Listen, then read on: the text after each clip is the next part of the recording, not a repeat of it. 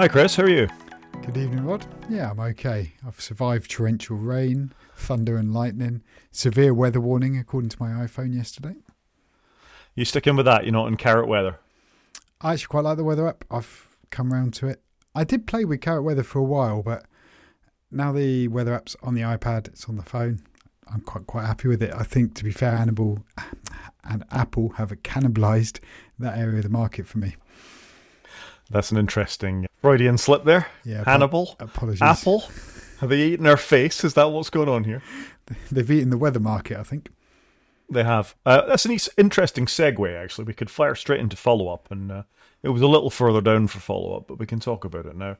Um, Carrot, the weather app, has been updated for all of the new things, but particularly on your phone, and it can now use the um, own voice recording thing, the voice saver thing that was uh, announced as a, a, usability upgrade, or certainly a sort of an affordance for people who may have, have uh, extra needs. Um, within that, so Carrot can use yours rather than the robot voice. I had a quick look at this, link in the show notes earlier. You need to record 150 phrases um, for in order for it to use your own voice. So I didn't do that. I might have a look at that in the future. But Carrot can now use not just the robot voice, but any of the old classic ones from Mac OS or others too. So quite a cool update. Would you want the weather or anything in your own voice? It's like having Siri talk to you in your own voice. I'd find it a little disconcerting. I just I'm curious to try it from a machine learning point of view. That it's all kept on devi- device, or at least Apple will let you share it amongst your Apple devices anyway. So I think it could be interesting. I don't know if I've got the patience to sit and record 150 phrases though. Yeah, and if it's on device, and if you were getting a new iPhone soon, would you have to then re-record it? That's a good question. If it lets you share between devices, then presumably it can go on your Mac as well. But you're quite right. I don't know if I want my voice as the system voice. Yeah, I'd find it a bit weird. I don't like my voice anyway. I hate listening to myself when I listen back to the podcast each week, which you tortuously make me do. Well, I think fair's fair. If I've got to do it when I'm editing it, I think you should have to go through the pain too. Yeah, your voice is better than mine. You, are very much you're better at enunciation and pronunciation. Well, I don't know. I mean, we could come back to the whole Goldfinger thing. Listening to a Scottish person back themselves always makes me think of Sean Connery. And, you know, your plans for world domination are sadly mistaken, Mr. Goldfinger. I hear a lot of that when I'm doing it. Do people not love Sean Connery, though? Some people love Sean Connery. I think in his later years he may have had some questionable um, things said about him as has Russell Brand recently, actually, if you keep up with the news, that uh, I think there's a, a, certain assumption amongst male actors, comedians, celebrities that occasionally is for the worst. And I'm not, I'm, I'm generalizing there. Obviously, it doesn't apply to all people, but uh, it's not a great look. It's not a good look. And actually, interesting you bring up Russell Brand because uh, my son, who's 12, recently had an iPhone, and I was installing something on his iPhone for him at the weekend. And I was like, why has he got Russell Brand on a, on a widget on his home screen? And it's from Apple News. He's got the Apple News widget there. And I was like, Apple know that he's only 12 years old. Why are they showing him a news article about the things that Russell Brand's been up to? I just thought, come on now, that's an easy win, surely. Like, don't show articles that have got these references in it. Like I mean, it's, it's interesting. You, you know what I mean, though? Whether it's sex or paedophilia or whatever it may be, or like, kids don't need to see that at 12. Come on. They don't, uh, and everybody everybody is innocent until proven guilty. And you know, you, you hope these alleg- you hope incorrect. They might not be. You know, you've got to get give the balance to, to, to everybody. People in the media spotlight are, are often accused of these things, as you know, a number of radio uh, one and two DJs were, and people are found to be innocent. So you know, I think the balance of truth needs to be with the judicial system, and you know, just not trial by media. Uh, you hope there's nothing in it, at the same time, if he has been behaving in that way, then you hope the the, the appropriate justice is applied to such things. So it's it's tricky, isn't it? Yeah, I, I will be a bit sad if it is true because I listened to him recently on Diary of a CEO podcast and I thought he came across really well on it and I was quite interested. It's something I don't really know a huge amount about. And then this has obviously come out less than a month later or whatever it may be, and it's not good. Yeah, I mean, again, trial by media. We're going to talk about it now as I've started it. I think, but um, the interaction he had with Jonathan Ross and Andrew Sachs, where they left voice uh, messages for Andrew Sachs, as somebody who had dementia, the actor that played Manuel, sort of 10 or 15 years ago now, possibly a little bit longer, that got Jonathan Ross removed from the BBC as well. And he came out of that not looking great, but not brilliant either, frankly. So I thought that was a very bad misstep. It certainly didn't make me have any respect for Jonathan Ross as a as a consequence. But I don't know. You know, we've got we've got to let things take its t- uh, turn and the investigations to happen. You know, the BBC one and the Channel Four one, and then you know, presumably the Metropolitan Police have reopened things too. But it's it's interesting these trials by media, particularly trials by social media as well. So yeah, it is vaguely in our wheelhouse, but uh, not exactly what we'd normally talk about. No, we have segued a little bit, if I'm honest. Should we get back on to follow up? And I, I don't think we said at the top of the show, but it is episode 86 and it is the 18th of September. So, properly into follow up, we've obviously touched on carrot weather now that the iOS 17 is out. And I think we're going to touch a bit more on iOS 17 in a minute. Yeah. So, uh, first things first, we talked about it last week. Did you order anything? I flip flopped a lot, as you know, because I texted you a little bit about it, and I was going to get myself a iPhone 15 Pro Max, and then I was going to get a regular one. Then I wasn't going to buy one. I thought, no, I'll save the money. And then I flip flopped, and in the end, I went and ordered one because I thought, why not? I've sold lots of tech this year. There's nothing else good coming out, and I really fancied it. So I've gone for the iPhone 15 Pro, regular size in white with 256 gig of storage because that's what I've got now, and that feels like a good amount for me because I do cache quite a lot of music and some photos and some TV shows and movies and stuff. So I'm happy with what I've done. I will be gutted I haven't got the better camera, but I don't really want a bigger phone. I want a lighter phone, which is my main impetus for buying it. Is I really want something light in my pocket. So that's what I'm looking forward to. No, I think that's reasonable. I also ordered exactly what I said I was going to. I think 256 gig uh, iPhone Pro Max in natural. I sat. I got to say, I did not like the experience of the Apple pre-order system at all. It didn't really work for me. So I was encouraged in the Apple Store app to go and do my pre-order, which I did, and I put in the exact phone. I did swither a couple of times, frankly, because I was originally going to go blue. I thought I've already got a blue phone, and I saw people talking about the natural color, so I went for the natural color.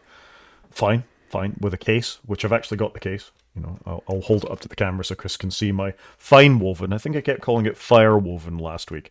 Fine woven case, which is in top, Ooh. which is brown. it looks like the same color as what your iPhone's going to be. Yeah, so which is why I went for that. The other colors weren't great. I got to say the colors, as we said last week, are, are not great. But for the case to come the next day, felt like a stick in the eye when, as I was saying, the actual app itself seemed to fold completely for the UK. I could see American people on Mastodon getting their orders in really, really quickly. And then people in the UK struggled. So mine is scheduled to come between the 2nd and the 9th of October, which is slightly annoying. But I also wonder if it's slightly to do with the colour I ordered, that maybe everybody was going for the natural colour. Yeah, I did wonder that. a lot of podcasts I listen to, they all like the sound of the natural colour. I really flip flopped on it and I nearly went with that, but I thought, actually, no, I really like the white on my phone. And I didn't want to draw a lot of attention to the fact I bought a new phone. So I thought I'd just get the same colour again because I, I do like the white. I wish they did a bit more with it, but it is what it is. But I've also found my case for my iPhone 14 Pro, and I'm curious to know whether it will fit the 15 when it comes. I believe it will be too big because it's marginally smaller, but I thought I'd try it anyway. But one way Apple could help save the planet a little bit is by not changing the dimensions by a millimeter every other year, because sometimes they move the buttons around or the size of the camera, and I think that is it is wasteful, isn't it? To be fair. Yep, I'd agree. I mean, I will say I don't think Apple's cases are always the best made anyway. I find that the silicone ones they flake, bits come off the back of them. And if you get the leather ones, not that they make leather ones anymore, wet at all, then they sort of come adrift as well. And you know, as I'm holding this fine woven case, which feels like quite like suede, I've got to say, is sort of the feeling from it. Unlike the smooth thing in metal, it doesn't look like it, but you do get sort of slight suedey feeling sensation to it from its vegan leather or whatever it's actually made from.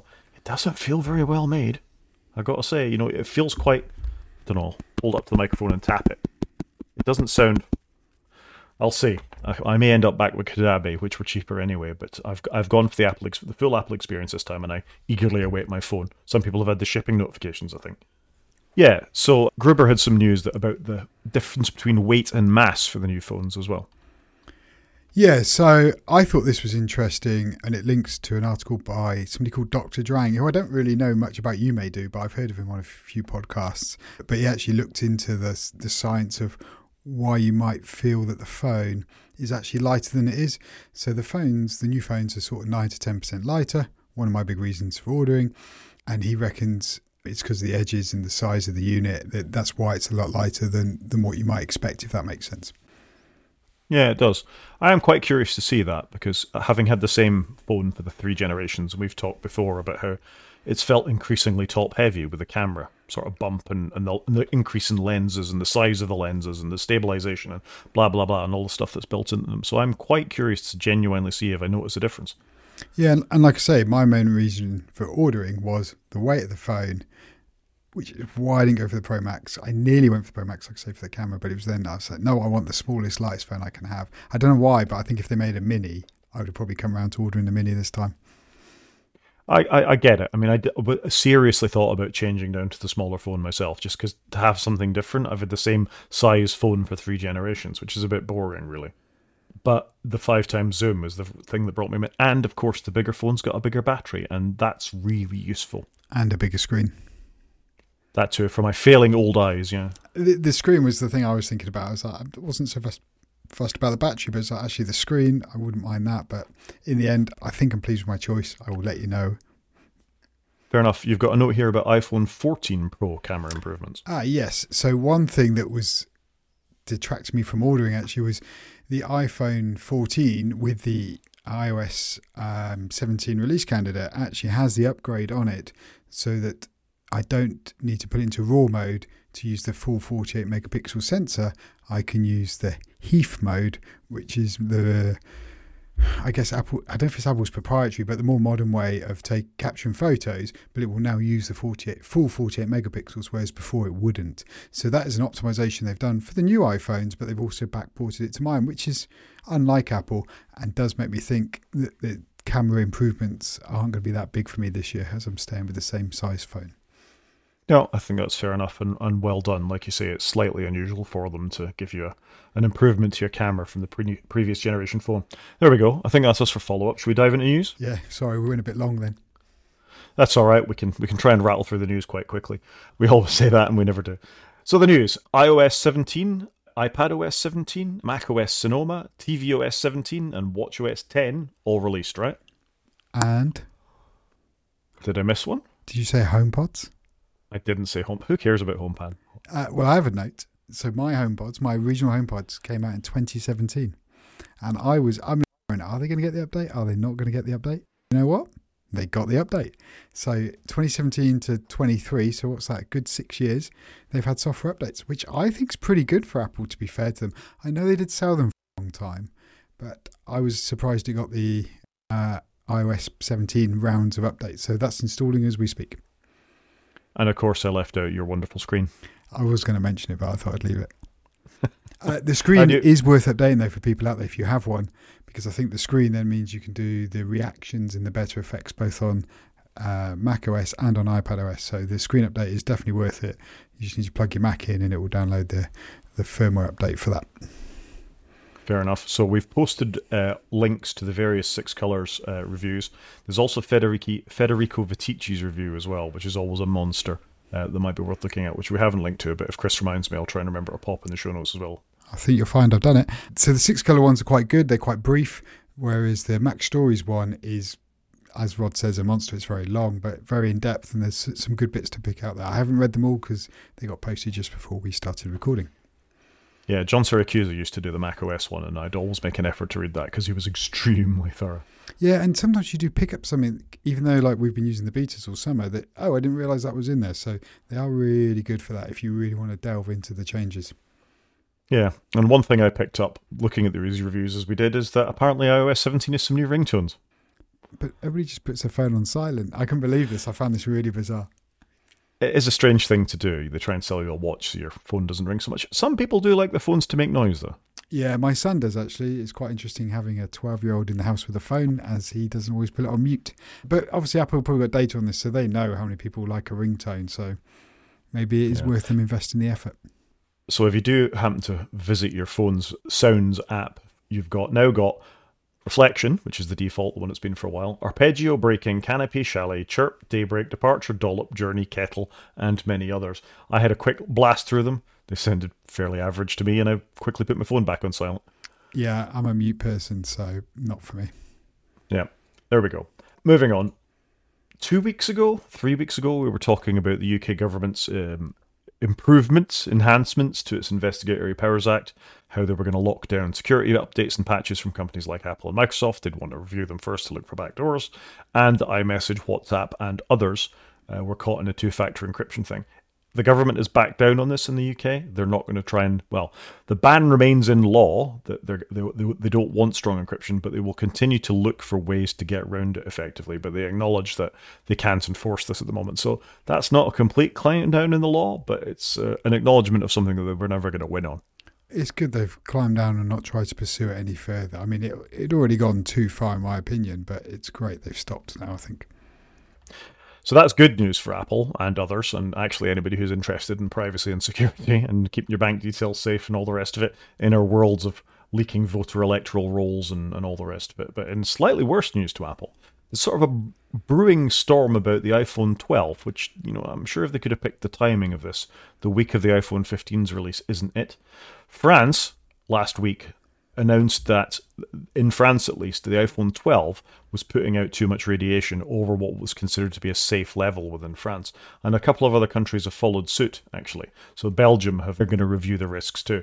And Apple have made a statement on this. But um, if it hits one EU country, it's going to hit them all. Yeah, I would have thought so. I was a little concerned to read this because I've just given my 12 year old son an iPhone 12. Um, and do you know what our phone of choice is at my company? It's iPhone 12s, and we have well over a thousand of these things. So when this came out, I was a little concerned personally and, and for my colleagues. And actually, a couple of colleagues did reach out and go, Should we be worried about this? But Apple are going to fix it in software. And I pulled, so Rod just pulled a face for be listening, and I pulled the same face how do you fix radiation in software?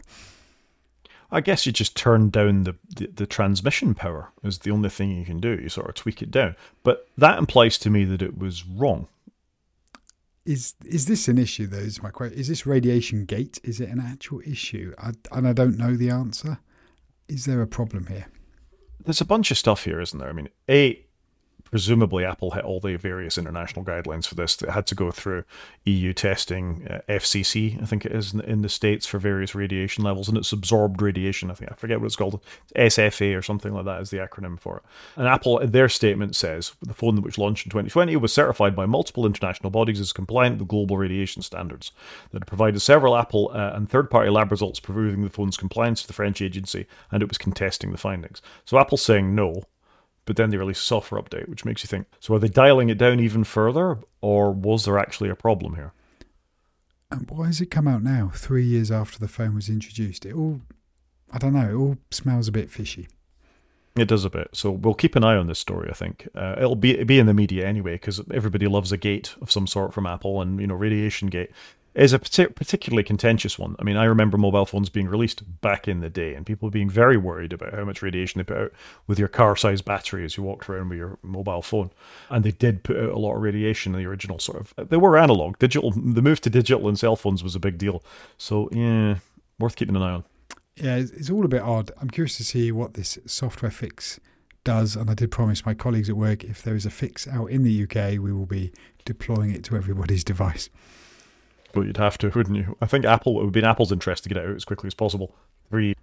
It's all a bit weird, but when did Apple first find out about this? Though is what I'd like to know. What's the timeline of events? Is it really three years and nothing's happened, or is it only just come to light in recent months? Yeah, interesting. Moving on, we talked about this two weeks ago before the, the main before the event last week on why are Google, uh, sorry, not Google, why are Twitter and Apple still so close together? And Tim Cook, in a little interview, somebody asked him, you know, why have you got such a relationship with Twitter? And Tim Cook just says it's where the eyeballs are. It's a marketplace. Uh, sorry, it's, it's a town square type thing where people are. So that's why we're continuing to use it. I don't feel that's a very good justification. It's not. I read this. I thought, oh, great, we're going to get a really good answer. And he just said he doesn't obviously go with the anti Semitism there. There's no place for it. And are you constantly evaluating? And Tim Cook goes, yes, we are constantly asking ourselves a question. So it was a bit of a politician's answer, if I'm honest.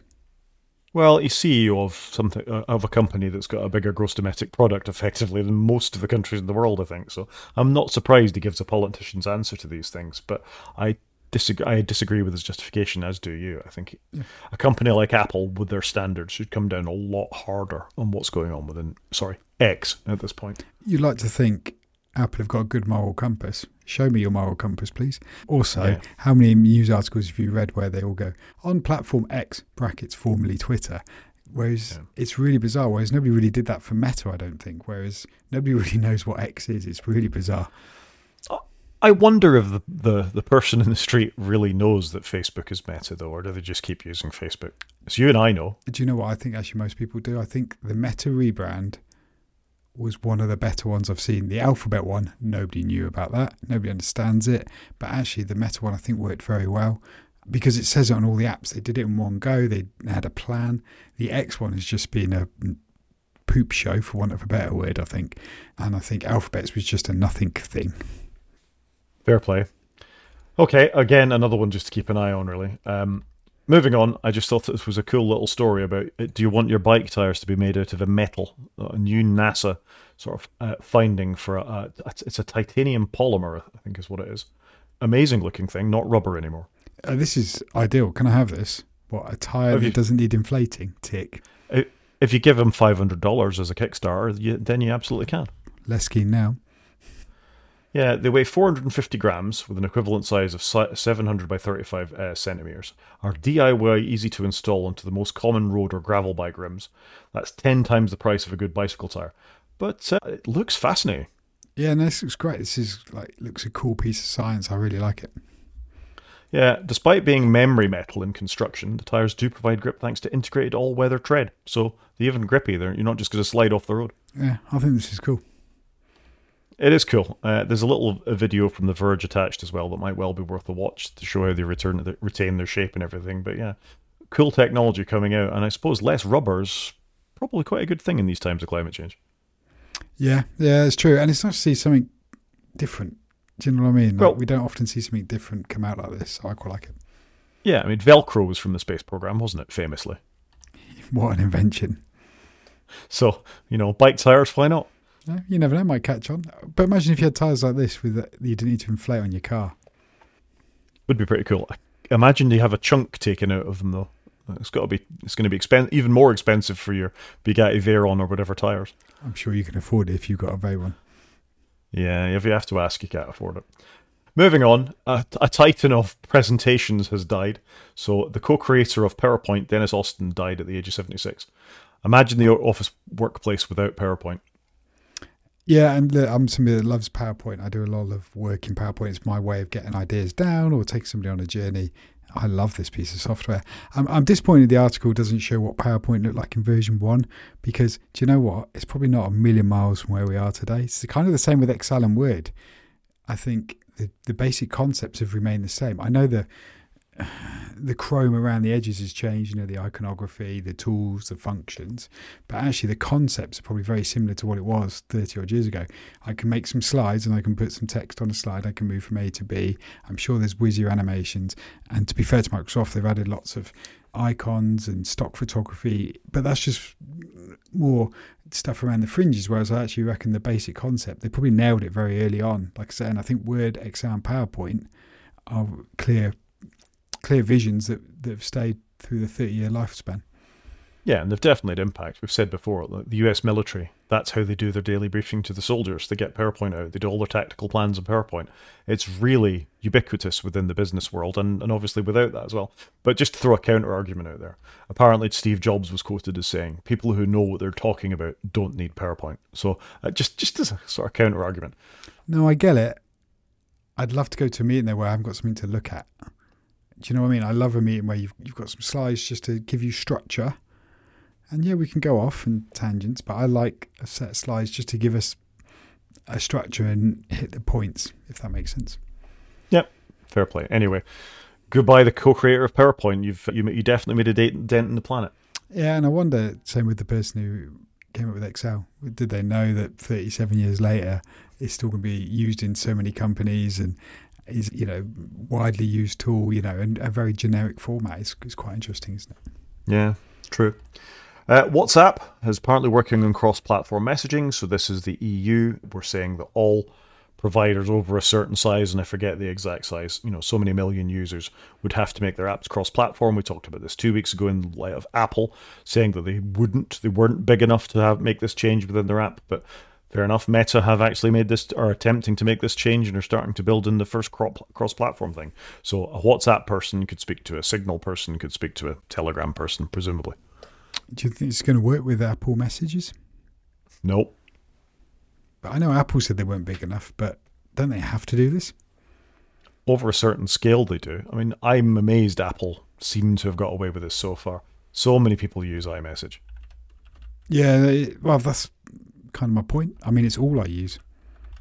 Yeah, you are an outlier here, though. I, I'm well aware I'm an outlier. I was with some friends at the weekend, and they, I think I blew blew people's minds that it wasn't on WhatsApp. Yeah, I, I, I upset people all the time by saying I'm not on WhatsApp. You can get me on Signal, but I don't like Meta. I'm not going on there. What is wrong with you? Just just be normal like other people. So yeah, I get it. I get it. I'm also an outlier, but at least I give an alternative. Yeah, that is true. You do give an alternative. You can text me or you can email me. Pick one. I suppose email works everywhere. Anyway, well done, Meta. Uh, you're you're you're talking the talk and almost walking the walk. So fair play. A car story. I know you like a car story about BMWs. We talked about this over a year ago, I think, at this point, about BMW's plan, or more than a plan. They were charging people a monthly fee to have the heated seats option on their BMW. They've dropped it. I'm not surprised by this that they've dropped it. I know you can still buy things that you can unlock firmware. You can do it on my car. I can buy automatic headlights. I can buy radar cruise control as optional extras, but it's just a one off payment. I think that's the way the store should go.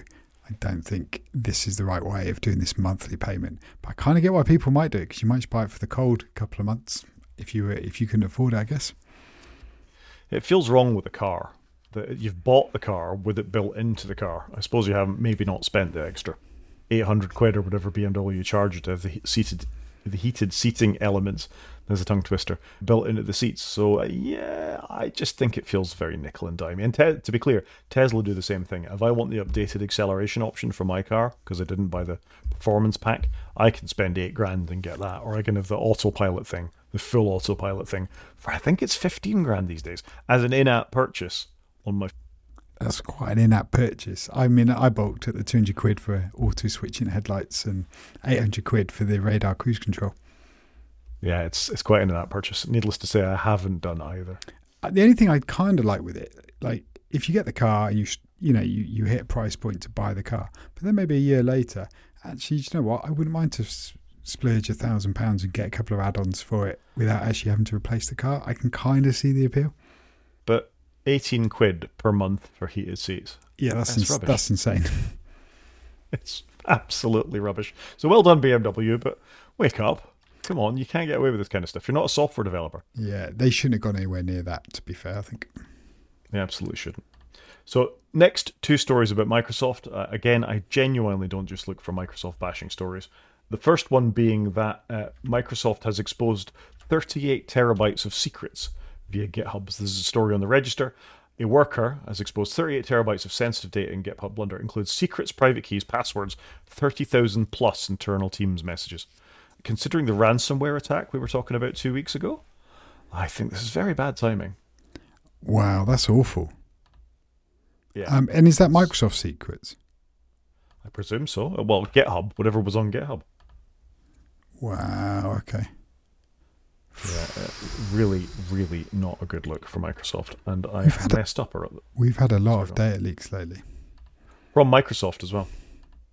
From everywhere. Yeah, well, there's more computers. There's people being less careful. Uh, you know, it's GitHub particularly is people pushing things to it, pulling. You know, branch, you're doing this.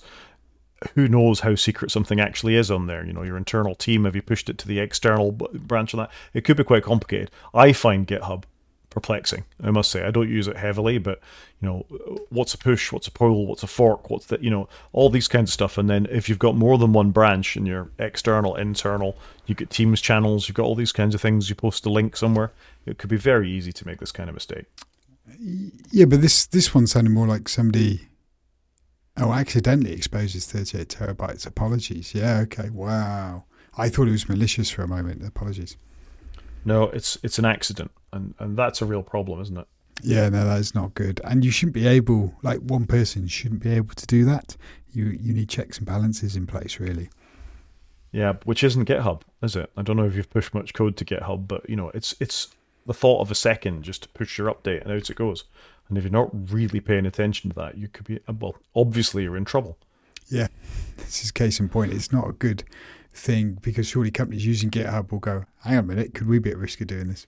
Yeah, and this tails neatly into a second story from the register from earlier in the week.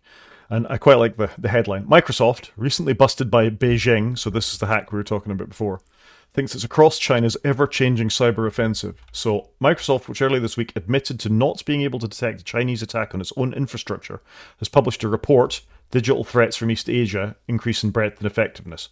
So, in this report, they're saying that they've kind of got a handle on this. They absolutely clearly don't have a handle on this. Yeah, it's not, again, not a good look. And I can only imagine what Microsoft's cyber world looks like. It's going to be a complex beast, isn't it? It is, and you think China particularly is pushing forward. I think it's called Kylin, its own version of Linux, uh, sort of across well across the country rather than Windows because of the attack surface and the state can control it and, etc. and etc. But China used to be so embedded in Microsoft operating systems, and even they are now beginning to look elsewhere for it. And we see the increase, in, you know, the, the restrictions on Apple devices. I think we talked about this a couple of weeks ago. In government agencies, they're not allowing employees to come into the building with iPhones. So I just see you're seeing increasing dependence or, or, or, lack of dependence on Western operating system devices, methods, and, and modes, and for pushing forward your own agenda on that, which I can understand. Yeah, you're going very state controlled there, aren't you? You know, you've got to have ROS. Have they got their own modern? Have they got their own mobile OS? I was going to say. Yeah, I think they do. So you know, Huawei and others have their own variants of of you know of Android, Android open source project that can build on top of others. So of course they do. Wow. I mean, I can't even imagine living in that world. I mean, well, I'm sure that compared to North Korea, it's probably quite free. Fair point. Thank you very much. Uh, yeah, so uh, sorry to bash on Microsoft again, but I will cover Apple security mistakes. So I think it's only fair we cover Microsoft's and just all keep an eye on how impactful these things can be because most people have got a, an Outlook account for their Xbox, for their Windows machine, for you know an old Hotmail account, something like that. That's all Microsoft. Mm. Push towards OneDrive. You've got your Teams account. You know we've all got our internal Microsoft accounts for these kinds of things. So just worth keeping in mind in light of the ransomware attack we talked about before. Yeah, no, it's a fair point.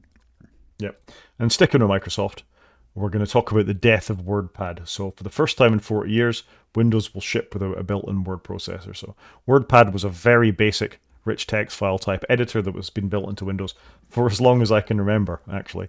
I think Windows 3.1.1 maybe came was the first one that came with it. I can't remember exactly, but WordPad and Notepad were two sort of bastions of Windows, really, when you'd always have them there on, on an install.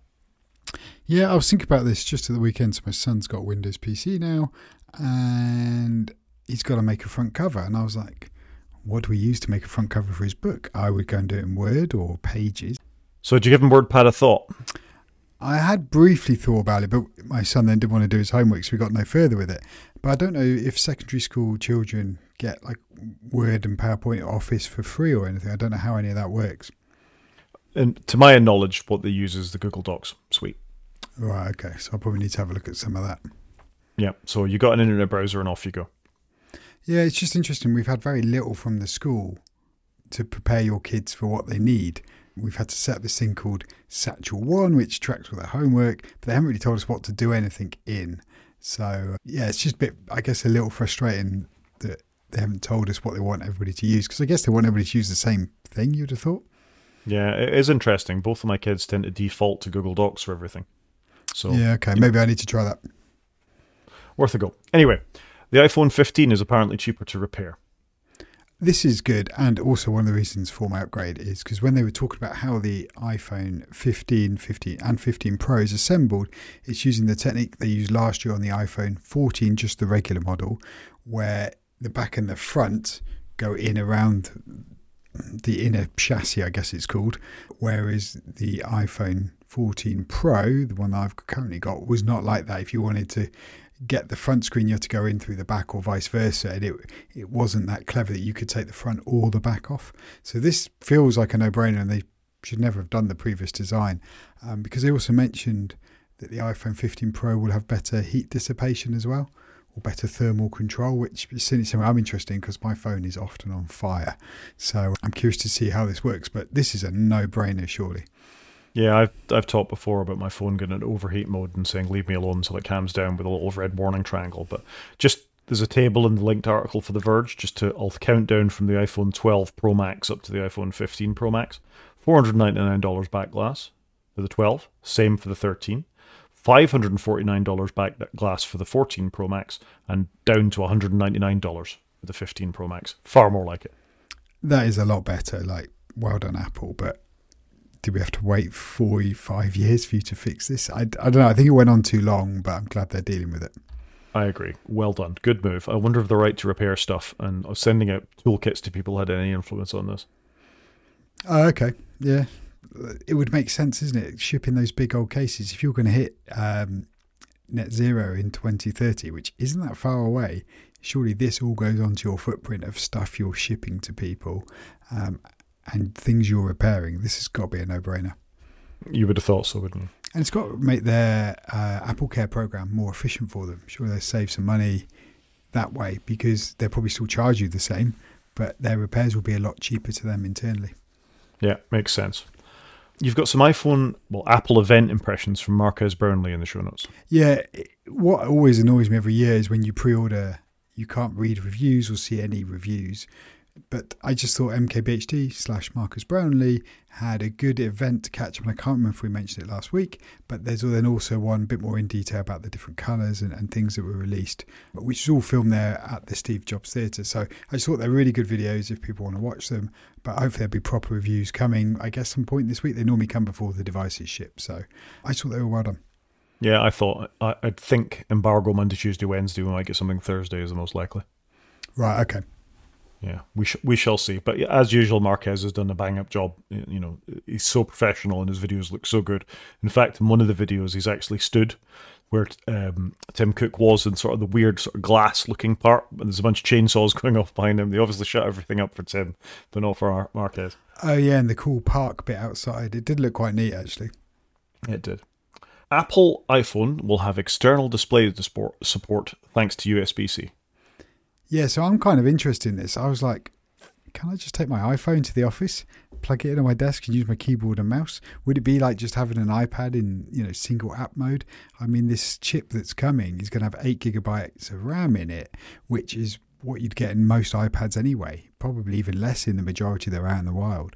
So could I use my iPhone like that? I know it would only work in mirror mode, but I'm a little curious just to see what that's like in a pinch if I'd forgot my iPad. And obviously, I'm somebody that uses my iPad. So most of the apps on my iPad or my iPhone, you know, are the same ones on my iPhone. I guess the only problem is you're just magnifying up the resolution. But it kind of goes back to that point of why did Apple ever split out iOS and iPad OS? But now it makes sense that they stay as one.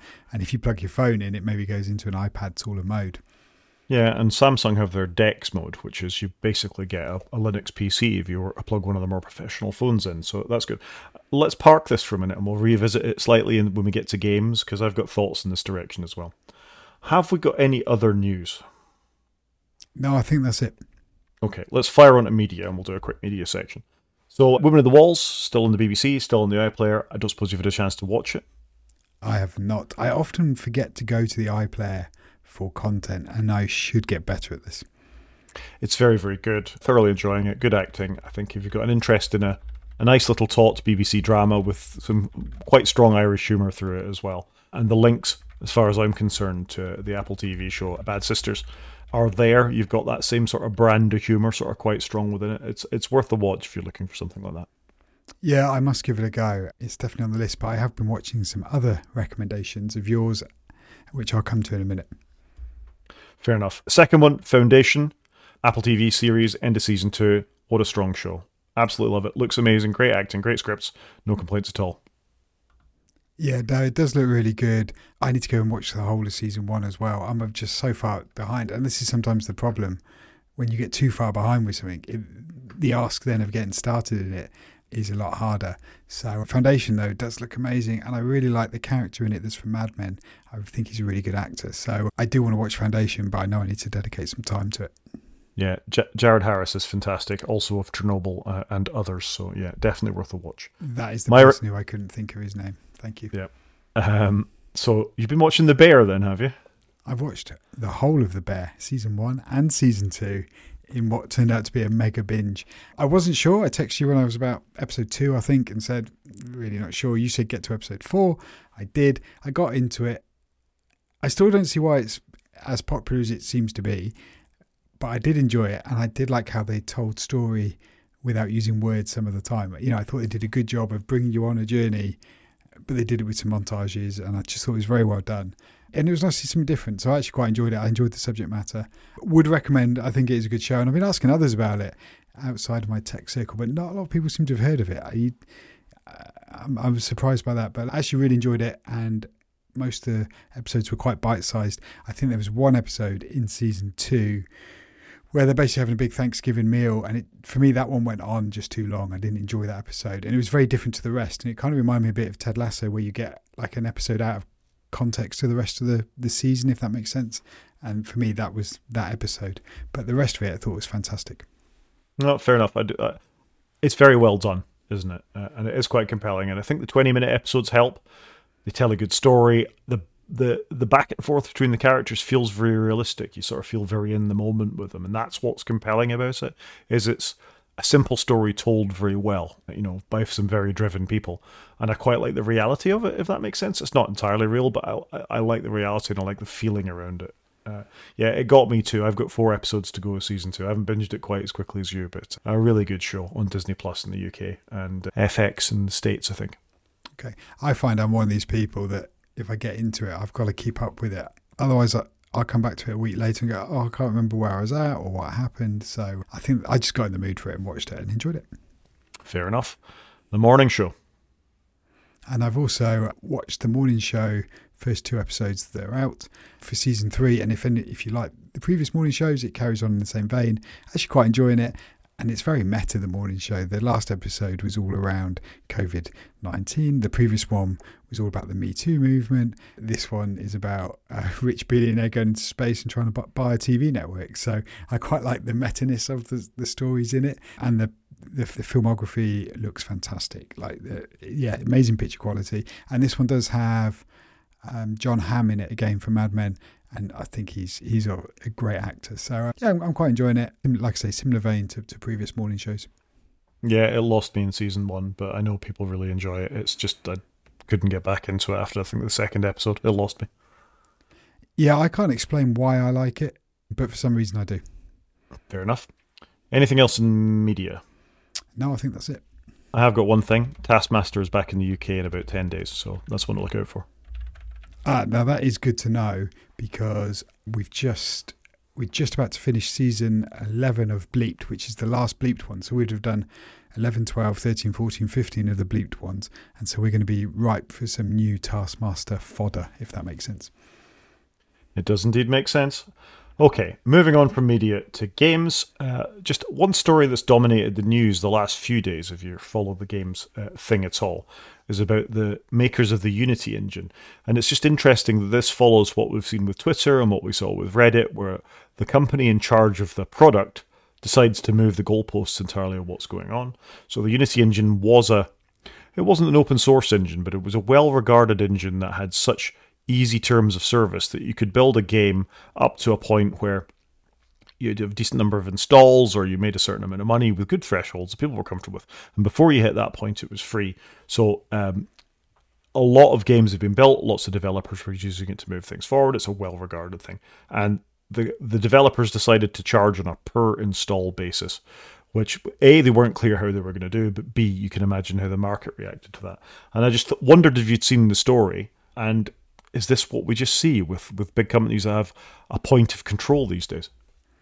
Uh, I hadn't seen the story until you posted around it, but I think you are right though. This is a common occurrence: is people build a business and they make it work one way. Other companies build their businesses off of business A, and then business A moves the goalposts, and then business B either has to exit the market, pay a big bill, or change their their business model. So, I'm not surprised this is happening, but like you say, it seems to be the norm now.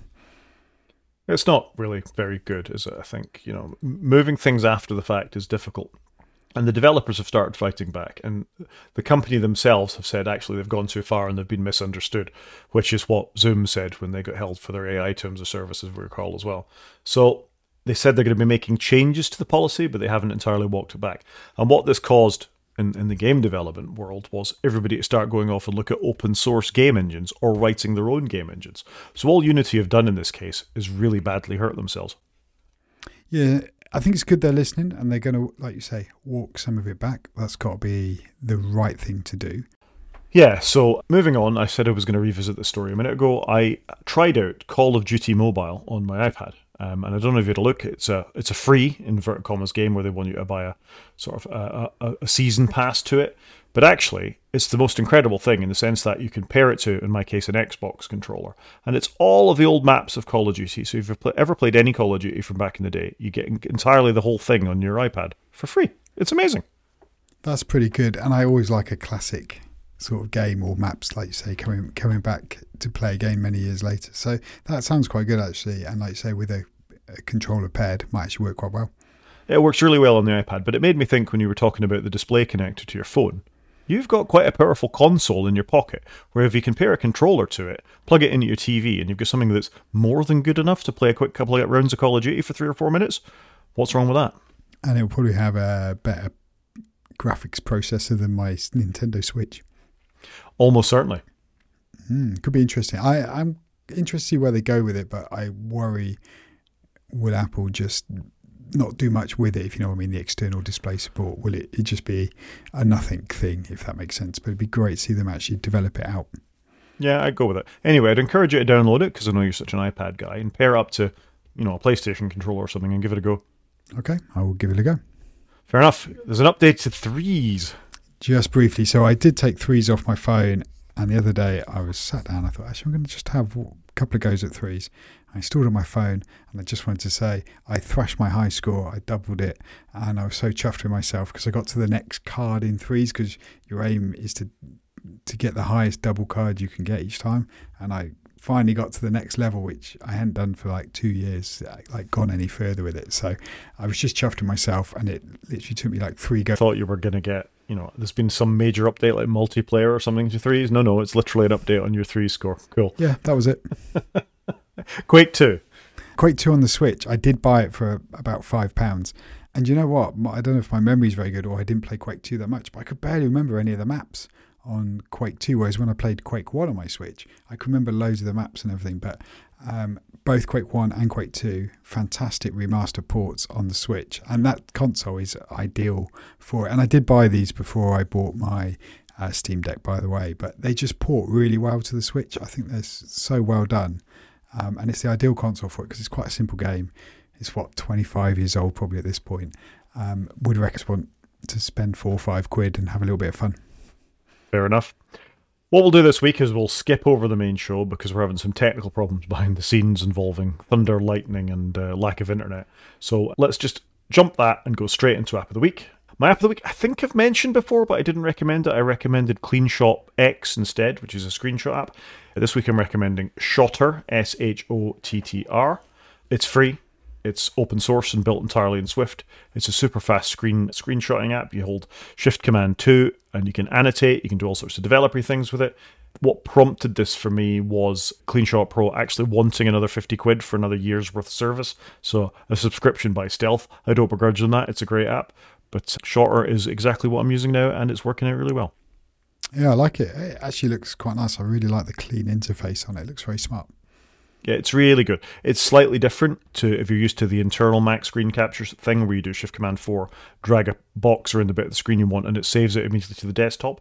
This pops up a little grid of icons inside of your capture, and you need to click copy or edit on it. So it's just a slight realignment of your way of thinking, but it works really well. I'm really impressed. And I do love that the save icon is still a floppy disk drive 25 years after the Mac lost a floppy disk drive. It's fantastic. Thing of the week. No, that's good. Uh, yeah, for me, I've actually gone with Richard Osman's new book, The Last Devil to Die, which only came out last Thursday, but I've read it already and I really enjoyed it. So if anybody's read uh, any of his books in the series, I would recommend the fourth book. It's very good. Fair enough. I think we can call that a show, Chris. I think that's it. So apologies for our technical issues this week, but if anybody wants to get into contact with us, Rod is at G5Maniac at mastodon.scot. I am at underscore cjp at mastodon.social, or you can drop us an email at wakefromsleep at protonmail.com. Talk to you next week, Chris. Cheers, Rob.